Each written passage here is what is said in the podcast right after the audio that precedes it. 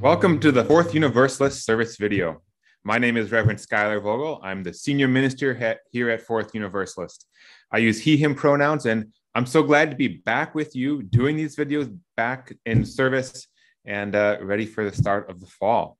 What follows are selections from our service on September 12th, 2021, our homecoming Sunday and first Sunday back in person since the start of the pandemic. In this video, you will hear the reading and the reflection. Following that, we hope you'll join us, stick around for a lively discussion where myself and our Director of Religious Education, Ember Kelly, dive deeper into the service theme together.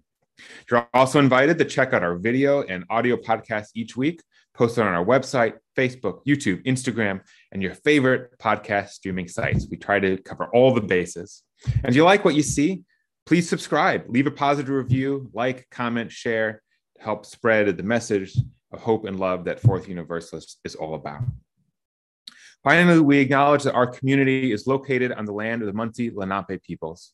We acknowledge that their, pe- their community, past, present, and future, is alive. Fourth Universalist Society acknowledges that it was founded upon exclusions and erasures of many BIPOC peoples, including on the land that our institution is located. With this acknowledgement, we seek to continue the process of dismantling the ongoing legacies of settler colonialism, white supremacy, and other forms of oppression. We invite you to join with us in this work as we embrace our eighth principle. Thank you again for watching.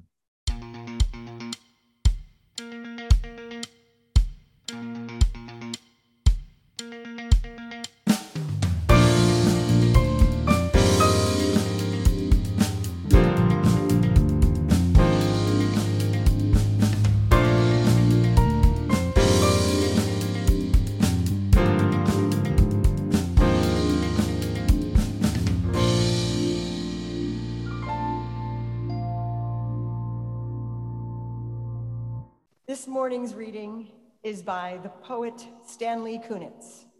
At 95 years old, he was named the 10th Poet Laureate of the United States in the fall of 2000, leading the New York Times to call him perhaps America's most distinguished living poet. The poem we hear today is entitled The Layers and speaks to the many complex and dreamlike ways we live and change. Here begins our reading. I have walked through many lives, some of them my own, and I am not who I was. Though some principle of being abides from which I struggle not to stray. When I look behind, as I am compelled to look before, I can gather strength to proceed on my journey. I see the milestones dwindling toward the horizon and the slow fires trailing from the abandoned campsites over which scavenger angels wheel on heavy wings. Oh, I have made myself a tribe out of my true affection, and my tribe is scattered.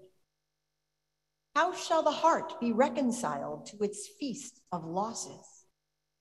In a rising wind, the manic dust of my friends, those who fell along the way, bitterly stings my face.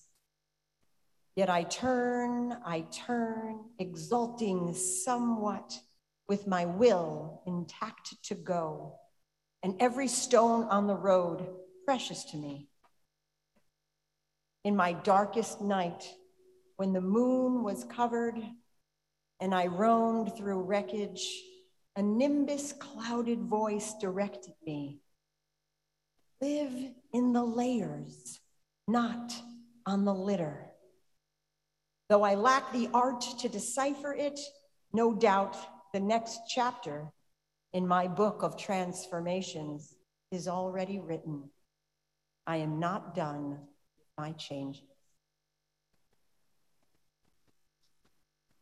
A psychologist once told me that you know a place is home when you start dreaming about it.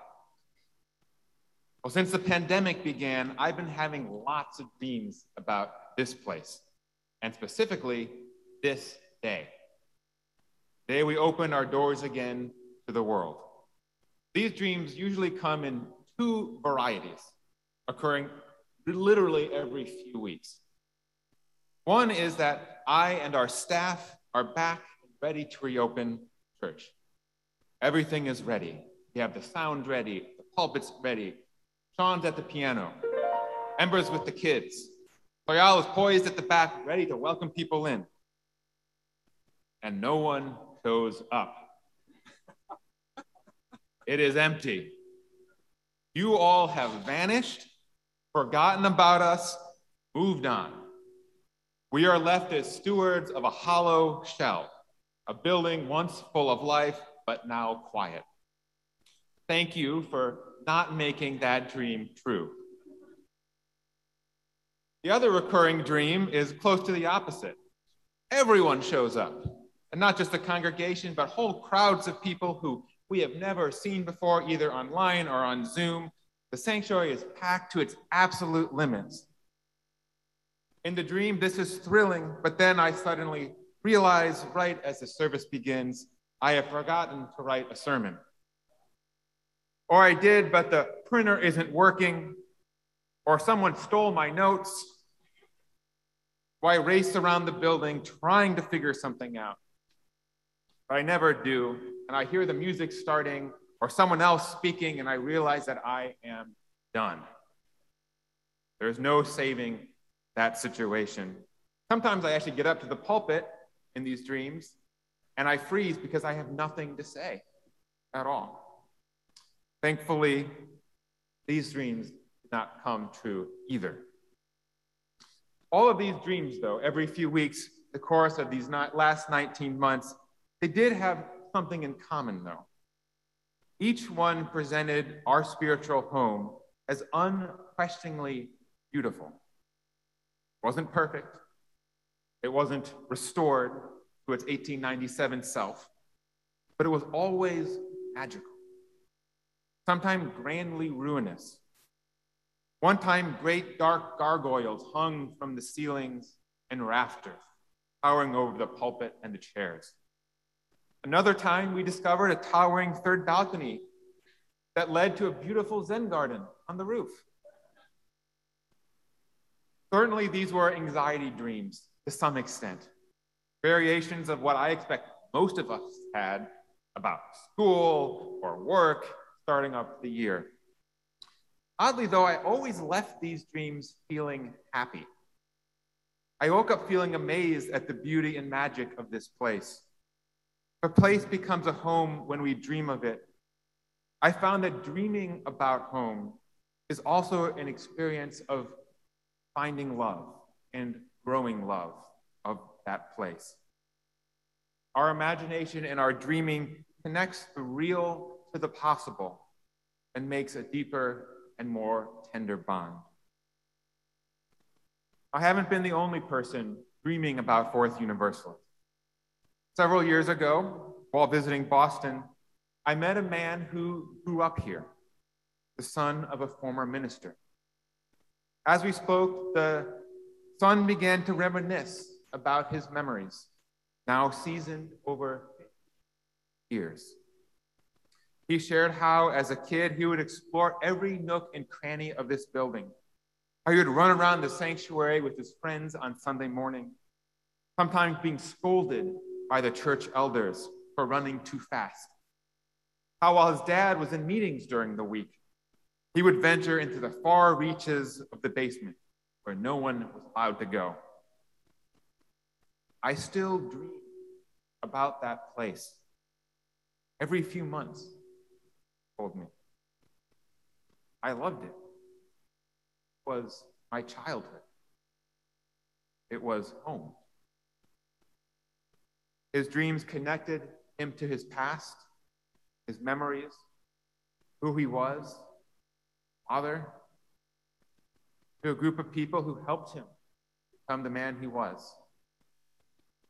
His dreams, like mine, were a waltz between reality and imagination, what is, what might be. In every dream, he told me, I find myself in a hidden room above the sanctuary, right above the altar. He looked at me and asked, There really isn't a room up there, Is there? He looked at me and I had to shake my head. I, I don't think so. When I did get back, I asked our building folks to make sure. But their blueprints were conclusively negative. And yet, I agree with the scholars and the poets and the religious prophets across history that know that dreams are a path to truth. Carl Jung said that dreams are a small hidden door, the deepest and most intimate sanctum soul. You may or may not have had dreams of this place, like me and our pastor's son. If you have, I hope they were sweet and happy. I hope they made you feel more connected to us and less alone in this time of isolation apartness. As A.A. Milne, the author of Winnie the Pooh, once said, I think we dream so we don't have to be apart so long. If we're in each other's dreams, we can be together all the time. I like to think that my dreams helped us, helped me feel like we were together. But my dreams also helped me realize that dreams themselves and this community share a tremendous amount in common. Our very nature here is dreamlike. This place gives us connection and togetherness. It is a place of the spirit, of hope, of love, of mystery and wonder. It too blurs the boundaries of truth and myth, reason and magic, reality and fantasy. It lays claims to countless hearts, stars and endless stories, more than any one of us will ever know. The dreams of this place are in the memories of children like the pastor's son who grew up here. But they're also in the ashes of the interned members, the chapel and tower, who are given hope in life, knowing this would be their resting place in death, their home. It's in the neighbor who walks past each morning, maybe to their stressful job, grateful for a daily dose of Stoic beauty. This is their home. It's the home of the man sleeping on the steps, having his own dreams of home, perhaps somewhere far away, just glad to have found a place to rest that night.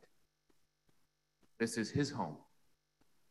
It's in the visitor who came only once but is comforted knowing we are here. It is their home. It's in the ancestors who loved and served this community, now gone and forgotten, as we someday will too. It is their home. This place is a dream because it is all of ours, and none of ours all at the same time. It is always changing, amorphous, and blurry, yet it stirs in us some great feeling of relationship, connection, wonder. We see even in this who is here today. Every Sunday, people join across the world. They log in and out, and we don't know who they are. Yet they come and they join and they find this place to be a home. Like a dream, the boundaries of this community are unknown. They're full of hidden doors and hidden people and secret stories we can only glimpse. Being away for so long, increases the potency of this place in our mythic imagination, in our wonderful unknowing. Returning to it is a pilgrimage, a merging of our dreams, our unknowing with reality. People who are here. Ordinary meets sacred. What was once only in our minds and hearts, alive here, embodied in our physical. And yet we also know that this can be jarring because this community isn't the same as it once was. We come home, but home has changed. We see it in the building itself. You look carefully, the walls have been painted. Partially, they're still getting work done. You may wonder, why did we choose these colors? Who chose them? Who can I complain to about that color? Talk to me. It's fine. You may notice the pipe and drape is gone. You may notice there's art, newly the front and in the chapel. This is not the same home that we once had. The congregation has changed as well. There are people here who were with us when we were online who will never be with us again. Cora, Anna, Joe, Joan. All join the ancestors. All we did not know could never say goodbye to. There were also those who moved away. Some of them may still be joining us online, but we will feel their absence here in person. We'll wonder where they went, what happened to them, and we will wish them well. And of course, there are all our new friends who are here. Some of you who have joined us from just being online, who we haven't met yet. Maybe you've been with us since the very start. We are also excited to meet you. Maybe you just walked in and this is your first time with us. This is your home too, as much as it is for someone who's been here for 20 years. This has been a place for all of us and will be. Our congregation is more like a dream because of you, because of that, because none of us really understand who we are anymore. I don't understand who we are. I don't understand who all you are. We have all changed so much the last 19 months. Even each one of us are not the same. But this, of course, this is the way of homecomings. They are joyous, they're also poignant and sometimes bittersweet. We know this from the great stories of history and time, whether it's Odysseus returning to Ithaca, Frodo returning to the Shire, the Israelites returning to the promised land. Home is never as we left it. Those of us who have gone away from our hometowns to return to them years later know this to be true. Past remain safe in our memories and our hearts. That is the only place it stays that way. We can't control or depend on it staying the same. I hope we, here we do not despair at all these changes or cling to the past for whatever it once was, though we can mourn what is lost, was lost. Change is inevitable, especially in times like these. The way forward, I think, is to embrace the dreamlike spirit of unknowable possibility. To recognize that although we may be different, the heart of who we are, of this place, stays the same. The love that was real 19 months ago, same love. The community that survived on Zoom, same community. Our return is just a sacrament, holy. Friends, I am grateful to be back all of you. I have missed you. I have missed this place and the profound, pathetic, and beautiful life that this place is all about. I'm glad that we have kept so close the last 19 months. And I hope it keeps us close, no matter what we keep dreaming about. May it be so. It's great to be with everybody today. My name is Ember Kelly. I'm the Director of Religious Education here at Fourth Universalist Society, and I use she and her pronouns. Reverend Schuyler, it's so good to be back together making these videos again. It is. It's been a been a little while. So great to be back.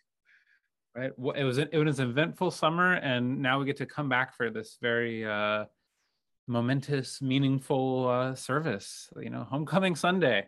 I was uh, working on the graphic for the thumbnail. I'm like, how do I live up to like this big moment? Like, what, what can I do? Um, nothing really uh, can capture the excitement of this moment. It's true. It's been a long time coming. Um, first time back since the start of the pandemic in March of 2020. Um, where we just sort of suddenly, with I think on the Wednesday evening, decided to go online. And for many of us uh, in our community, haven't been back to the building, haven't seen anyone in person from Fourth Universalist, and uh, hopefully that'll change for a lot of people, uh, or has changed depending when you listen to this uh, on Sunday. So um, it's wild, Ember. I see you are you're filming from the first time in the church, in the building, in your office. Uh, so that itself is a change for this for this podcast. Yes, you know it's it's it's definitely strange to be doing some of my work tasks actually from uh, a real life office. It's it's hard to imagine.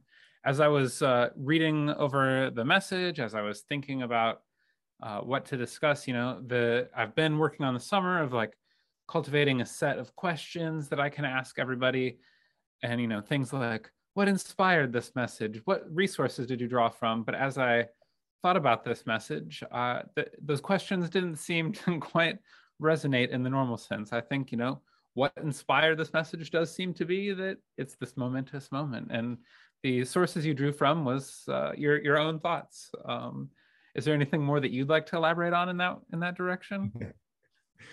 Well, I think you know I, I, talk about my dreams in the in the reflection as as you know you know and all of you listening probably know. Um, I do think that there's a lot of fascinating scholarship uh, about about dreams, a lot of fascinating uh, religious uh, reflections, uh, writings, mythology around dreams. Um, I, I always I always think it sort of blurs the line between sort of fantasy and reality, and, and it's not necessarily that we have to take sort of dream scholarship particularly uh, as scientific. Um, I, but I think we can find it meaningful. I think that's sort of the beauty of some of this work, religion and dreams included, which I talk about in this sermon. That both kind of walk this line between is it is this really true or does it does does it just create something interesting and dynamic uh, uh, for our lives? Um, and uh, you know the work of Carl Jung, for example, and his archetypal psychology and the idea of the subconscious. I don't know if any of that is true. I don't think I think science is a little bit uh, iffy on that stuff, but it still I find is a, meaningful concept to uh, to frame some part of what it means to be human in the way that all of our categories are ultimately uh, fall short, but they provide insight. So uh, I love talking about dreams. I think they're really interesting. They're they're they're windows into sort of our, our minds and our feelings and our thoughts if we let them be. Um, but we also can't take them too seriously because there is some, I think, some randomness to it. Right. You know, I think, uh, as you mentioned, there's so many, uh, like in, in the different sacred texts, like dreams always play this this very major role. So yeah, I think it's it's really interesting to have this message uh, centered around dreams. And you know, as I was reading it, I was thinking about the fact that now that we've been doing the soft open, now that I've been coming back to the building at least once a week uh, for over a month now. Uh, suddenly, I'm finding myself having the uh, you know commute nightmares, the um, something going wrong in the building dreams. Uh, you know, uh, the, the, those resonated already. Only you know five weeks into actually spending more time in the building, and it's it's quickly ingrained itself in there. Yeah, I think old buildings have a way of capturing something in our in our sort of inner inner heart and mind that that manifests in dreams in our imagination because because they're old and and they kind of reach back to a primordial part in our mind but also part of the history just that you know we don't know all the things that have happened there right? Um, and so that lets our minds open up to magic and all sorts of possibilities it is it is a beautiful building. I mean, so I thought we'd take a few minutes to just reflect on on this journey. I mean, I think we could, you know, someday lots and lots of ministers will probably be writing books about uh, the the the journey of the the pandemic at as in ministry. But I, you know, I figured we could take a few minutes to just kind of think about what this journey has been like. I mean, as we were preparing, we were talking about the fact that my uh, first uh, email about setting up an interview and then my first interview were all within weeks of the first uh, initial decision to move online. And I, you know, when we when we got to the end of the interview, you uh, said, "Oh, you know, any other questions you have?" And uh, so I asked how things were going with COVID, and it was before the highest spike in New York, and so it was it was really interesting to to journey along with you, even uh, as the interview process was was ongoing. Um, that, that was quite the time. And then to now imagine all these months later, 18, 19, I think we're still up for debate on that one. Um, I'm trying to do my math. I feel like it's 18, but you said 19 in the in the draft. So March, April, May, June, July, August, September is like seven months plus the year from September to September. That was how I calculated it, but I was never super great at math. Someone listening to this thinks one of us is not very smart. So, viewers and listeners, please leave a comment to let us know how many months from March uh, 15 of of 2020 to September of 2021. Let us know. They're like, um, this is why they went into religion, where facts don't matter. They do matter. We, we, we repeat that it's true. Uh, math, uh, you know, when I got to high school, that was when I decided, yep, okay, I'm done with math. Time to head towards studying religion. Um, but yeah, so I mean, it's just, it's really unreal. I mean, I'll, I'll admit that as I read through uh, the text of the message, that it was, it was really, it was really moving to like think about this, to think about that we really are coming back and to um, even just reflect on the soft open like whoa like we're already we've done this for two weeks like we're, we're doing this like it's actually real it's really happening. And it's it's just kind of amazing.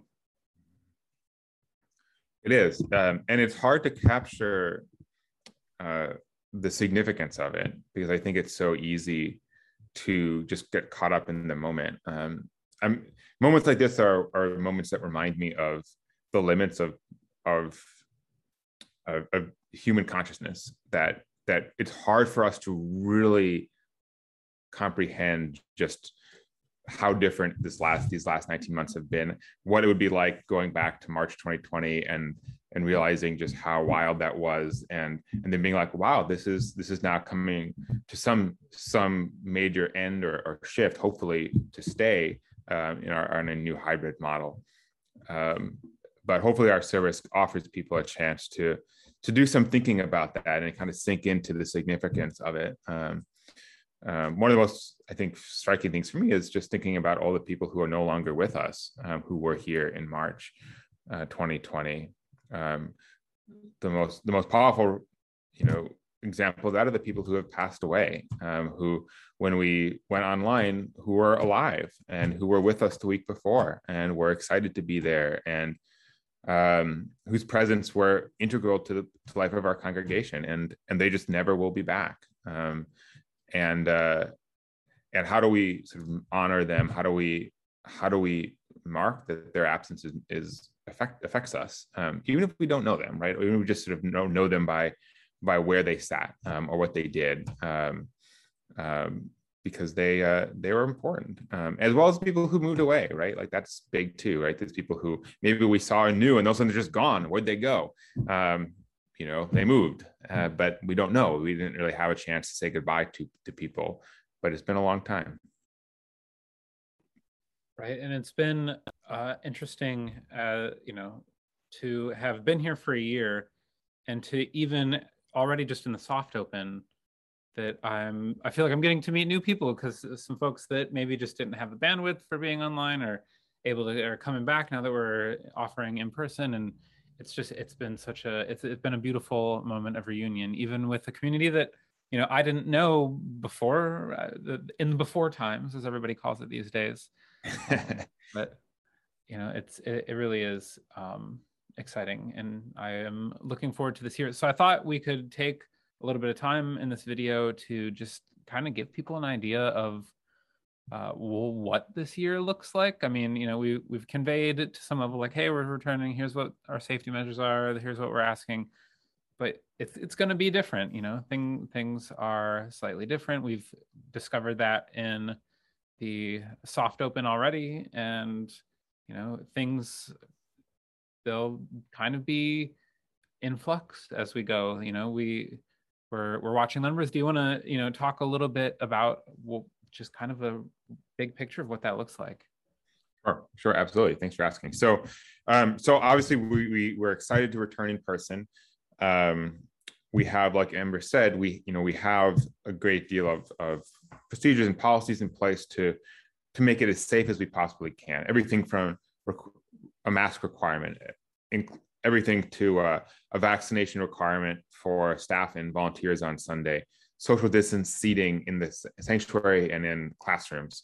Um, uh, we have QR codes, registration for people to come in.